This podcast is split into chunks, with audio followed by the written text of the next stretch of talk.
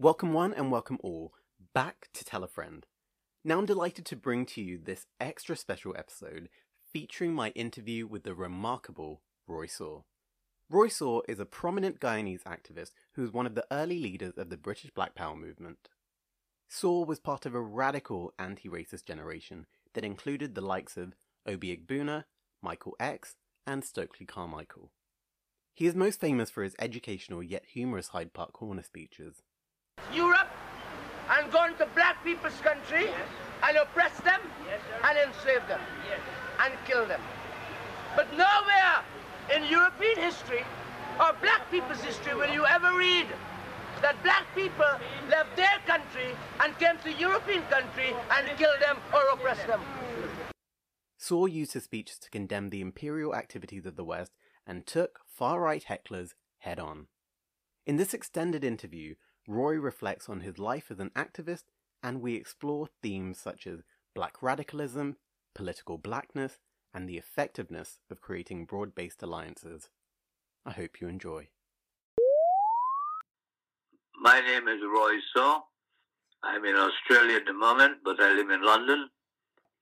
I am 86 years old and I'm here on holiday. So, for the first question, I was wondering if you could talk to me about what it was like growing up in Guyana and your experience of moving to Britain. Well, I come from a sugar estate background, and growing up on the sugar estate in Guyana or in like the West Indies, there was no future other than cutting sugar cane, so the profits can come to Britain.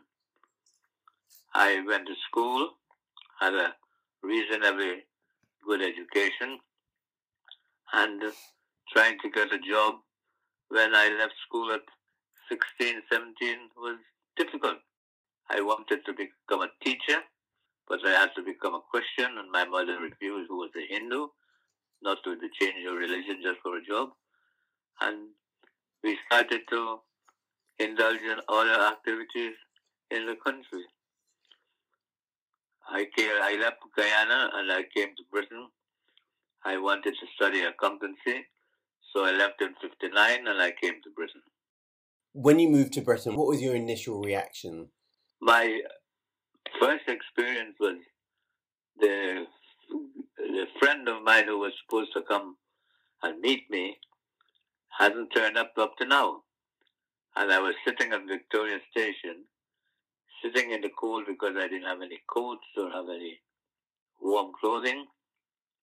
And about 12 o'clock in the night, a Jamaican porter who was passing all the time and saw me said to me, What happened, brother? Like you're stranded. And I explained to him, and he gave me lodgings for the night. And that was my first experience in Britain. How long into your stay in Britain was it before you became involved in anti racism activism? Well, I became involved when I started looking for a job. And um, I got the experience of you couldn't get a job because of your color, and whatever job was available was very mean and cleaning job.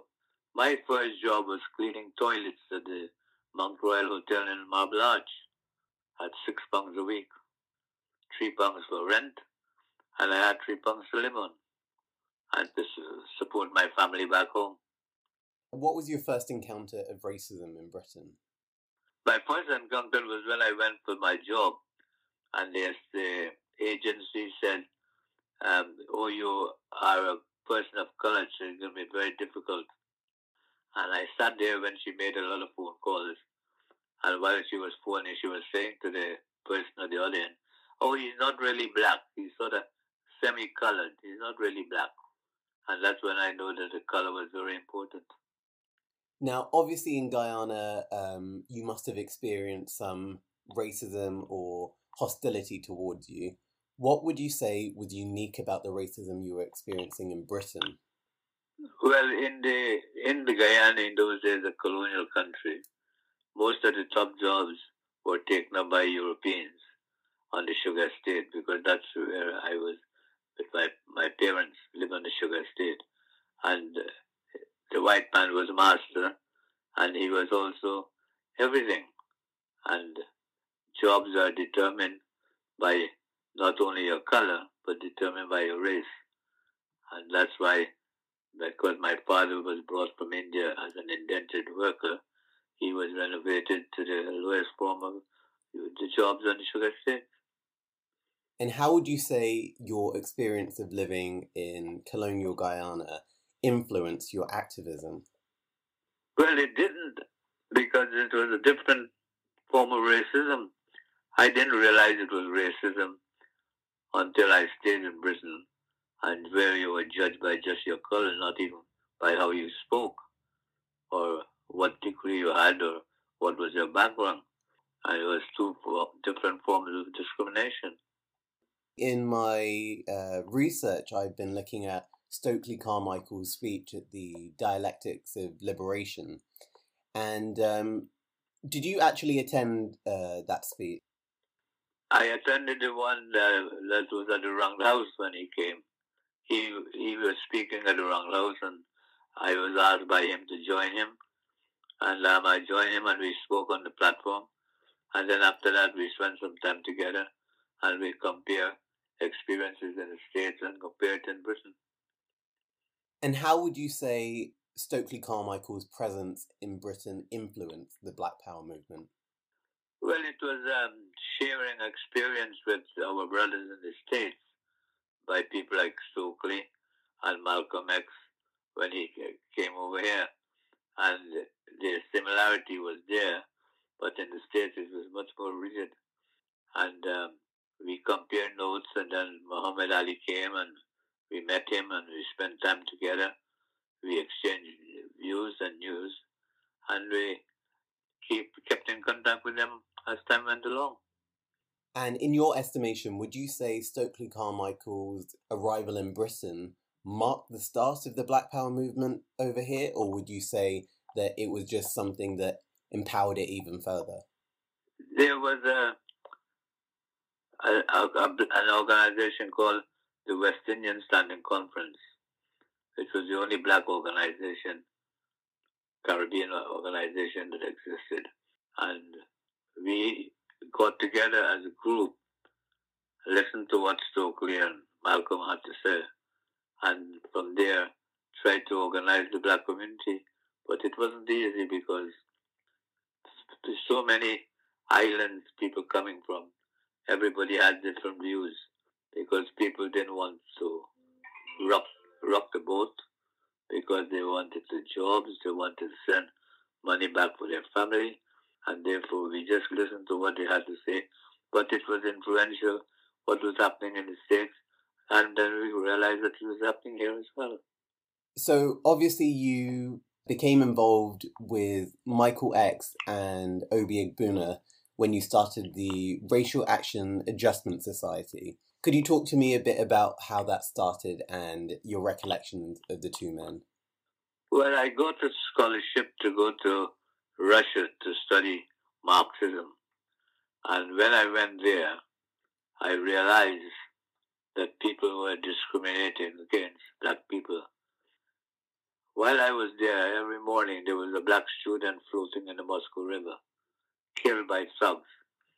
And when we complained to the chancellor of the university, he said that it didn't happen and Russia was a socialist country and they don't have racism. And I formed an organization called Afro-Asian Students Association. And um, I was deported from Russia back to England.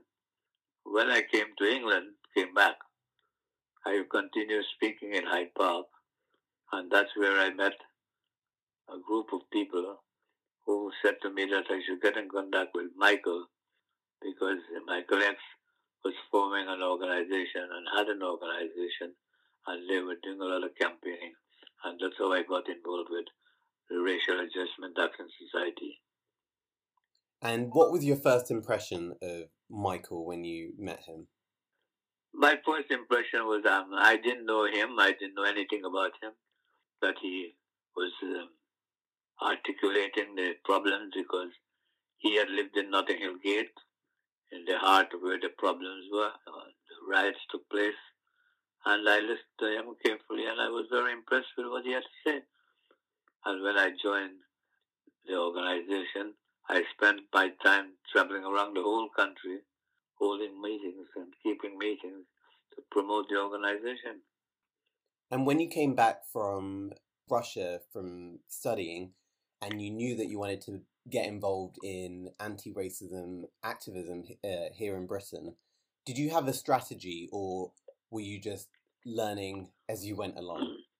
No, I didn't have any strategy. I didn't know anything. I didn't know very much, and um, I just listened to what was going on. But what I did try to do, I tried to get hold of the newspapers and read. And because it was funny, because when I came back from Russia and I applied for jobs, people thought I was a Russian spy.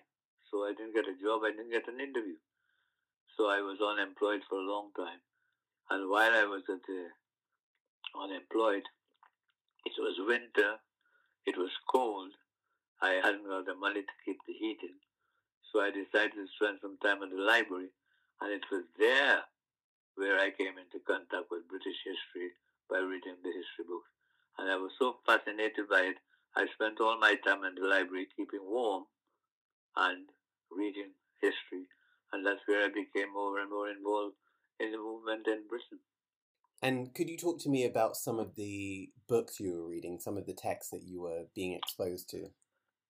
I can't remember their names uh, right now, but they were all about the colonial movement and the colonial history of how they went to Africa, they say, to help, how they went to India to help, and all the countries they're supposed to went, they went to help were all colonial countries, and people were leaving the country looking for jobs elsewhere. And I wasn't very impressed with it. And when you meet students from these countries in England and you hear about the experiences, you know it was all a lie. And I became more and more interested in the British history.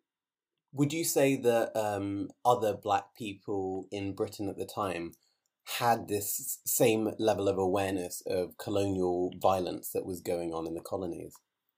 They didn't have the same commitment because I think when I formed the Free University for Black Studies, it was the first time some of my brothers were getting a taste of black history in the sense of what was happening in different countries. And because we came primarily to look for jobs, to work, to send money back home to our family. We weren't really interested in history, but because of the circumstances of our living and the way we were treated by the white people in the country, that is why we became more and more interested as time went on. And the British press at the time, in uh, both the 60s and 70s, they became quite fixated with both yourself and Michael X. Why do you think that was? Because Michael X had a reputation which I didn't know anything about and uh, wanted to know how he became involved in politics. And because he was associated with Malcolm X, well, he wasn't associated with him in the sense that they were any organized group or anything. They, they were just, when um, Malcolm came to Britain and they went to a meeting in the countryside. Malcolm checked in and said, My name is Malcolm X and my brother Michael is here, Michael X. And that's how he got the name Michael X. Would you say that at the time there was unity within the British Black Power movement? Did you feel like a united front or did it feel like it was segmented into different groups? Well, there wasn't any organized organization called Black Power. It was just uh, something that came afterwards. It wasn't a conscious factor. The Black Power concept was formed in the United States, but the racism, which was similar to both countries, have different forms. And our racism was much more, a little subtler than the States, which was very, very daring and very loudly. And would you say the subtlety um, about racism in Britain would you say that was a more insidious experience than maybe something more overt? No, it wasn't. It wasn't comparable because we didn't have the kind of discrimination that our brothers in the states were going through. We were discriminated against, but in housing and trying to get jobs because in those days, when you went to the billboards, you will see rooms to let. Sorry, no black dogs and cats welcome. Rooms to let. Sorry, no blacks. Irish welcome. And this was the kind of signposted. Whereas in the States, it was much more blatant racism than it was in England. There was no comparison that there was racism taking place.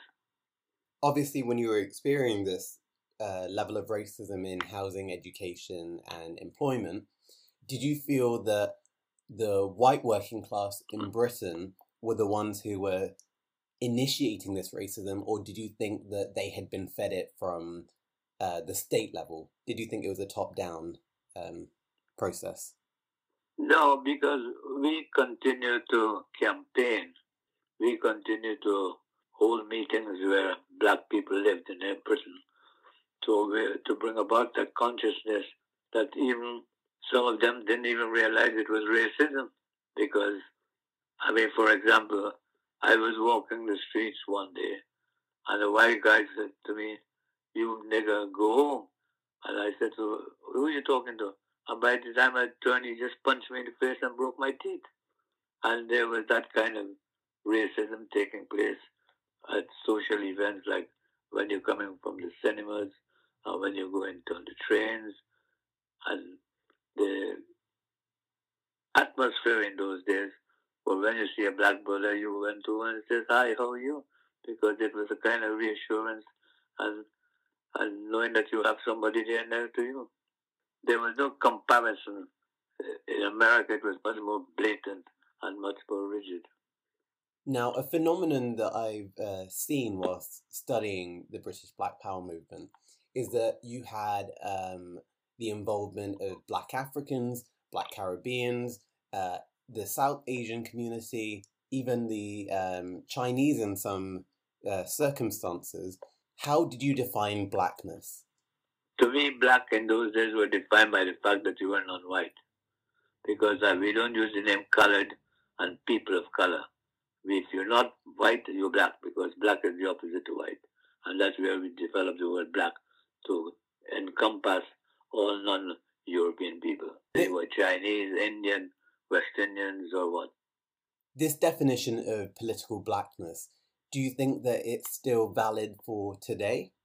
It's valid more so today because when you look at the young blacks in Britain, they don't know where they're going, they don't know who they are. You, that's why we always said you either adopt or you adapt. If you adopt, you become an Anglo Saxon, an Asian Saxon, or an Indian Saxon. If you adapt, you adapt because you wanted to. It's a question of the individual deciding what they want to be. Now, in the uh, 60s and 70s, did you feel that there was a generational divide in um, the your approach towards anti-racism? Did you feel like the older generation pushed back against your radical activity, or were they quite welcoming of uh, the radicalism? Oh, no, they were quite quite welcoming because they were supportive and, and at least supporting us in the sense that they would buy you a cup of coffee or they would buy you a sandwich or something because they were in a position where they did menial jobs as well. So there wasn't a lot of money around in the community, but we still, whatever we had, we shared with each other and survived. Because when I formed the Free University for Black Studies. Mondays, we used to do Asian studies. Wednesday, we did African studies. And Friday, we did West Indian studies. And for the first time, black people were coming together under one umbrella at the Free University for Black Studies. And we operated from Notting Hill Gate. Did you ever feel a sense of um, divisions between the West Indian community, so between Jamaican, between Trinidadians. Did you ever feel that? No, we never. That that that was never an issue. That that didn't play a part in any aspect. As a, once you were people of, once you were black, and you know people by the accent that they, what part of the West Indies they're from. We had more uni- unity then than I would say that we've ever had in Britain. And did you have um, radical white people involved in the movement? We had one or two priests who were involved in supporting. They weren't actively involved, but they were very supportive. Supportive, because when I decided to form the Free University for Black Studies, a priest recommended that I go to the World Council of Churches and put my case so I could get a grant to start the university. And I went to Switzerland. I spoke at the World Council of Churches, and they gave me 2,000 pounds, which I came back and bought a lot of books with at the start, and that's how we started the Free University of Black Studies. Were you aware of the level of state surveillance that was being conducted on Black Power activists? no, I wasn't. I, I wasn't. We weren't aware that we were being followed because we didn't have a concept that our issue, which was just basic human dignity and human rights we were fighting for, would attract the police. And we never thought about security and the British police involved.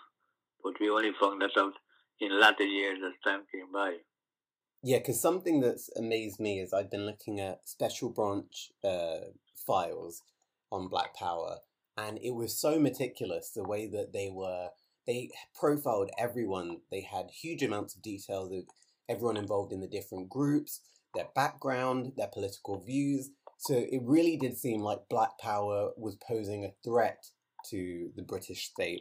Did you feel that you were that threatening force? No, we didn't. Well, we didn't know that we were being watched. And one day I was speaking in Hyde Park, and the lady said to me, Why don't you go home? And then I detected that she was a foreigner by not having an English accent. And I said, Well, where are you from? She said she was from Scotland. I said, Well, why don't you go home? She said, I am British. And I retorted by saying, I am British too, but maybe you're a British, I'm a British subject, and you're a British object. And she hit me with her bag. And I thought, this is funny, funny going on, and the police were there, and they do nothing about it. They didn't do anything. And we continued. And then one Sunday I finished speaking, and um, I was arrested by the police and taken down to Hyde Park police station where I was charged under the Race Relations Act for inciting racial violence. And the law that I was charged under was the law that came out to protect us, the black community, in the first place.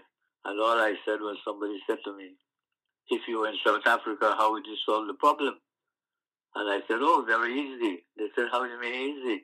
I said, every white house, every white family has a black cook two ounces of rat poison and you'll solve the problems overnight. And I was charged for inciting racial violence. Found guilty, sent to prison for three months.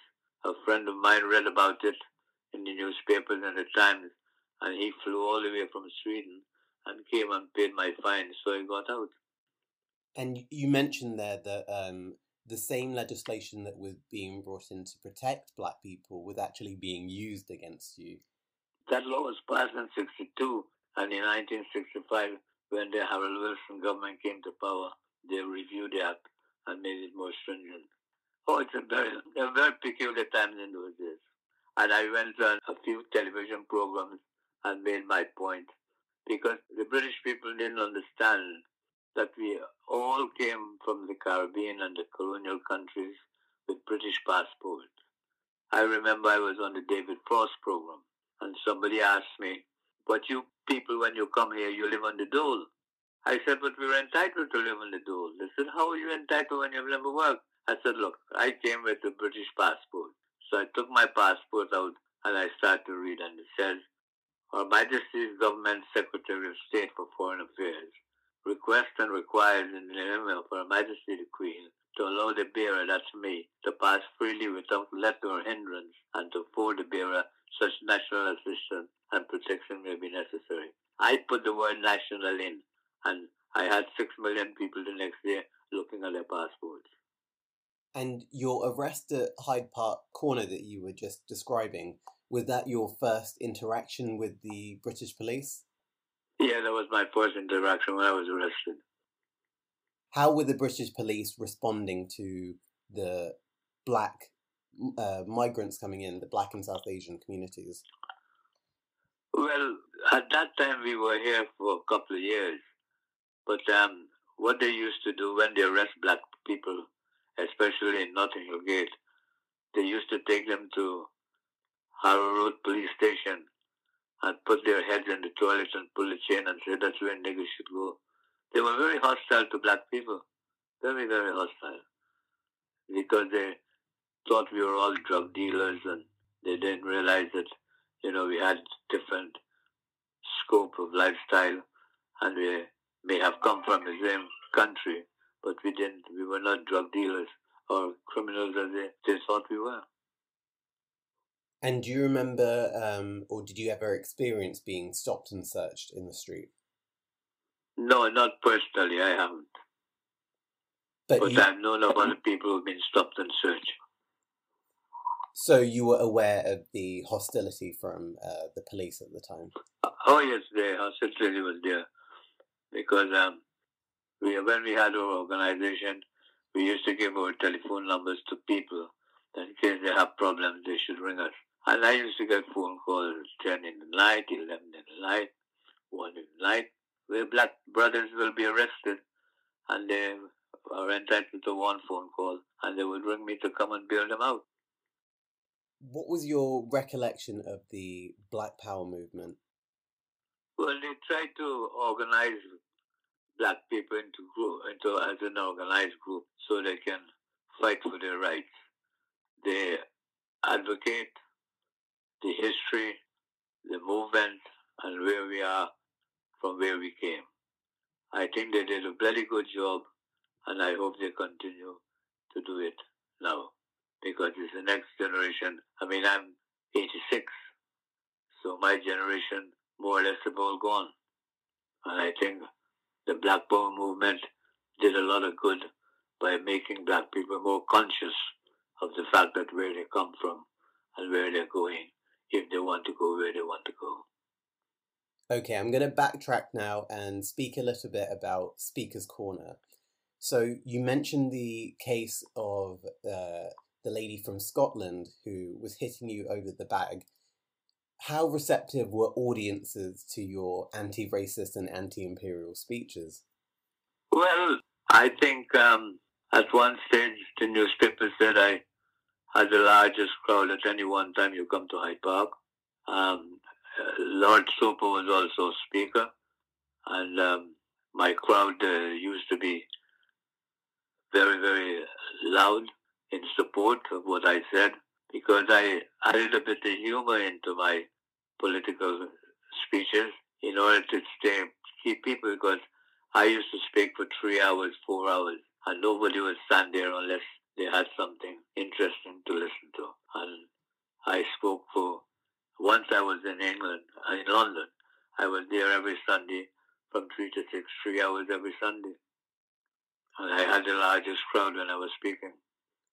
And would you say the majority of your audience were in support of what you were saying, or did you feel that some people were there to just counteract what you were saying?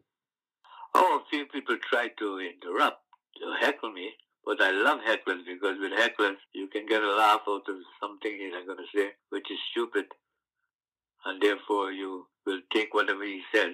If he has a, a genuine question which deserves a historical answer, you will do that once you know the history. But nine times out of ten, they were only asking questions to ridicule you and challenging your legality in the country as if they were the police. Did you ever feel physically threatened by uh, some of the individuals who were heckling you? No, I didn't feel threatened because there were a lot of black people around, a lot of black brothers around who always surrounded me when I was speaking. So I felt secure in that respect that no one, I think, would dare come up and physically try to do anything to me because there were a lot of black brothers around. And what kind of platform would you say Speaker's Corner offered for activists like you?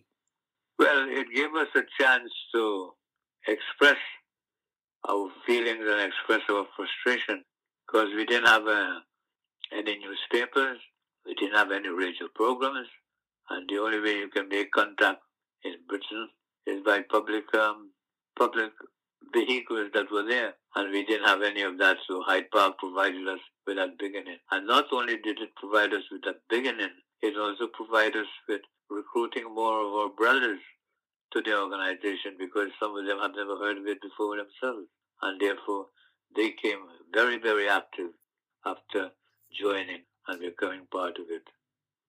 And you mentioned just a second ago about how you'd use humor in um, your speeches, and especially when hecklers were heckling you. Why do you think it was important to use humor in your speeches, and how do you think they helped what you were saying? Well, out of the answers, the humors, you can get a political point to make. For example, I remember once an American said to me, why don't you go back to India? And I said to him, I'm not from India, I'm from the West Indies. And I said, where are you from? He said, he's from the States. I said, why don't you go back? But then you can't go back because you have no culture. And I said to him, well, what's your culture? A culture, he said, is a little bit of yours, a little bit of mine, a little bit of everybody. And I jokingly said, well, if you were to take those little bit out from you, what would you have left? And it was a big joke. And where did you learn to speak publicly? Where did you get this um, ability from? Because obviously you'd have needed to be very confident, you'd have needed to attract audiences and entertain audiences. Where did you learn this from? I learned it from Hyde Park because I was working at a Cumberland Hotel. And one Sunday I finished work, finished washing dishes, and I walked across because I saw all these people and I saw a black brother speaking, and that's where I stood up and I said to him, Can I say a few words, please? So he said, Yeah, where are you from? I said, I'm from British Guiana. So I went and I said, Ladies and gentlemen, I'm from Guyana. Somebody shouted, Go home, Ghana is independent. And I couldn't say anything else because I realized I didn't know anything. And then I came down and I started reading. I walk the streets, I pick up a newspaper, I read. I go to the libraries, I borrow the books, I read, and that's where the, the confidence came from because I did a lot of reading and I had the knowledge from the books that I was reading and dealt with the questions at the time uh, which was being asked. When you were giving your speech as a speaker's corner, did you feel that you had a duty to educate people, to entertain people, or were you using your speeches just to shock the audiences? I was using the speeches to inform people of the past. I was using the speech to inform people the reason why we came to Britain, the reason why their ancestors came to our countries, and uh, their background to the connection between the West and the East. And that's all I was doing because I thought knowledge is power, and with power you can do anything you want. Did you feel that some of the anti racist and anti imperial messages within your speeches, did you feel that they were censored out of the mainstream media in Britain? I don't know what was the reaction out there, but I knew that a lot of people did a lot of tapes, and the tapes were being sent to different organizations, and um, even to the West Indies back in the West Indies, a lot of tapes were sent and played there. But I didn't, I don't know what other effects they would have had. And what would you say was your politics at the time? Did you align to any of the political parties in the UK? I wasn't going to take part in any political parties because I found they all had anti-black sentiments with them and black principles between them. They didn't st- stand up to any struggles for any black groups or black people because they were ridiculed by both both main political parties. And that's why we didn't take part fully with it. Later on, a few brothers started to join the Labour Party. But I mean, no, we didn't trust the parties to do anything for us. So obviously today we have the Labour Party who are kind of um, billed and presented as the anti-racist party and the social justice party. Do you find it ironic that they've been able to change their perception in that way? Well, I don't know if they have their policies have changed because look how long it took them to get black councillors to join the black people to join the, the Labour Party and to become councillors and to become MPs. Because I remember when um, Bernie Grant wanted to start the black group within the Labour Party, he was um, upon because he was accused of being trying to divide, the, uh, create division between black and white. But I don't, I don't believe in the, the political parties as far as race relations are concerned. Yeah, because obviously um, now we've been seeing a lot of the racist abuse that has been um, given to MPs such as Diane Abbott and um, Dawn Butler. Do you think that um, black women have a unique experience of racism? I think any black person, male or female, if they know their history, should stand up out there and speak out aloud, should get involved in whatever they're doing, and get involved to bring about a better multicultural society to live in. Because at the end of the day, we are there, we are part of the society in which we live, and we should make our contribution equally, given the opportunity to do so. And uh, during the Black Power movement, did you feel that women were at the forefront of the movement? Or how do you think issues of sexism and misogyny were also being dealt with within the Black Power movement? Well, you can't you can't judge our movement by that of European standards because we are a different group of people. We are from all over the Caribbean, all over the Commonwealth, or the former colonies, and um, our approach was different. Nobody was in the forefront. People just happened to be there and made their contribution when the time came for speaking out. You had Roz Howells who stood up. You had Sybil Phoenix you had all these people who were doing a lot, a lot of community work, which was not even recognized, but we knew they were going on. And therefore, whether they were women or men, they all made a contribution to our cause. Now, one of the key differences that I've personally seen when uh, comparing the American movement and the British movement is that the American movement was more um, accepting or willing to use violence in their struggle, did you ever feel that that was the direction that the British Black Power movement should take? No, because they're two different society. I mean, America is a violent society. They were very violent physically to black people. I mean, don't forget, that is the country when a black man look at a white woman, he will charge for eye rape. I mean, how can you charge somebody for eye rape? And they were hanged, stretched out their necks, hung by on the trees, in Britain, we didn't have that. But you can't compare it because Britain was a different situation. I mean, the violence we suffer from individuals and from the police was all part of um, how the society was.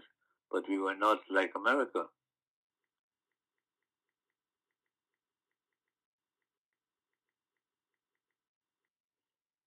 And what would you say led to the end or the demise of the Black Power movement in Britain? Well, it's, the Black Power movement, at least, has made a lot of people become more conscious of what the situation was. Because there's a lot of English people who didn't realize or didn't know very much about what the British did in the colonies. And I think that was one of the reasons why the Black Power movement was so interested in history because it showed and brought out certain aspects which a lot of people didn't know about. And I think they should continue to do that. What do you think is the main legacy that was left by Black Power activists from the 60s and 70s? Well, the struggle hasn't finished, so we don't know what the end of the end of the product end of the product would be. It continues, it still continuing because you're still having rights today in Britain and a lot of discrimination and taking place. And look at what happened in Tottenham just two, three years ago. It's still there. It hasn't changed. It's much, much more subtle now as it used to be. But I mean, the racism still exists and the hostility between the police and especially the young blacks now still exists. Look on Carnival Day, look how many people are arrested and 99% of them are blacks. So the situation hasn't really changed. Do you think radicalism has been lost in Britain? Yes, I think so because the present generation, don't forget, these guys, the present generation was born there. For all intent and purpose, they are British. They don't know any other culture. They don't know any other lifestyle. This is what they were born into. This is what they accept. This is what they were taught. And that's how they are living. And they will abide and do things according to how they see it, which is being done by other people or their other colleagues and friends. And do you think the British Black Power movement and activists such as yourself get the recognition and credit that you deserve for your contribution? Well, when we were fighting for independence and fighting for freedom, we weren't fighting for recognition. I didn't fought for recognition. I just got involved because of the situation that I found myself living in. And um, I did my best to the best of my ability. I made my contribution. And I hope that there are other people who will make their contribution too. And let's build a better society and a better country for everybody to live in. And today, would you say you're still involved in the anti-racist struggle? Oh yes, I'm still because I tell you something. I tell you something. When I was coming to Australia last October, the taxi driver who was driving me recognized me and was talking about Hyde Park. And when I told him it was me sitting in the back of your taxi who was the speaker. He rang his friend on the phone from the car in Belgium to tell him that I was there with him sitting in his car. Oh yes, people still recognize me wherever I go. And this is just a personal question now, but in Australia, what is the experience of race relations over there? Is it similar to Britain, worse, or any better? No, it's not the same. There's no comparison. Australia has a different problems with the, between the Aborigines and the government, and um, they have their own problems. So, in the UK now, do you continue to uh, attend Speakers Corner? Do you teach? What's your involvement today? Well, I'm all, I'm involved in the Black History Month because um, when I get back, I do a lot of lectures on Black History Month, and um, I I didn't go to carnival for the last two years because most of my my colleagues, most of my compatriots have passed away, and there's nobody I know personally who is actively actively involved in carnival. So I am taking it a little easier than I used to before, but I still do a lot of lectures if asked to do it. Oh, that's wonderful. Well, that's all my questions answered. So I want to thank you very much for sparing me your time because I know it's late over there. So thank you. Well, good luck in what you do, and I hope you succeed. And um, you must watch YouTube and you get all the speeches there.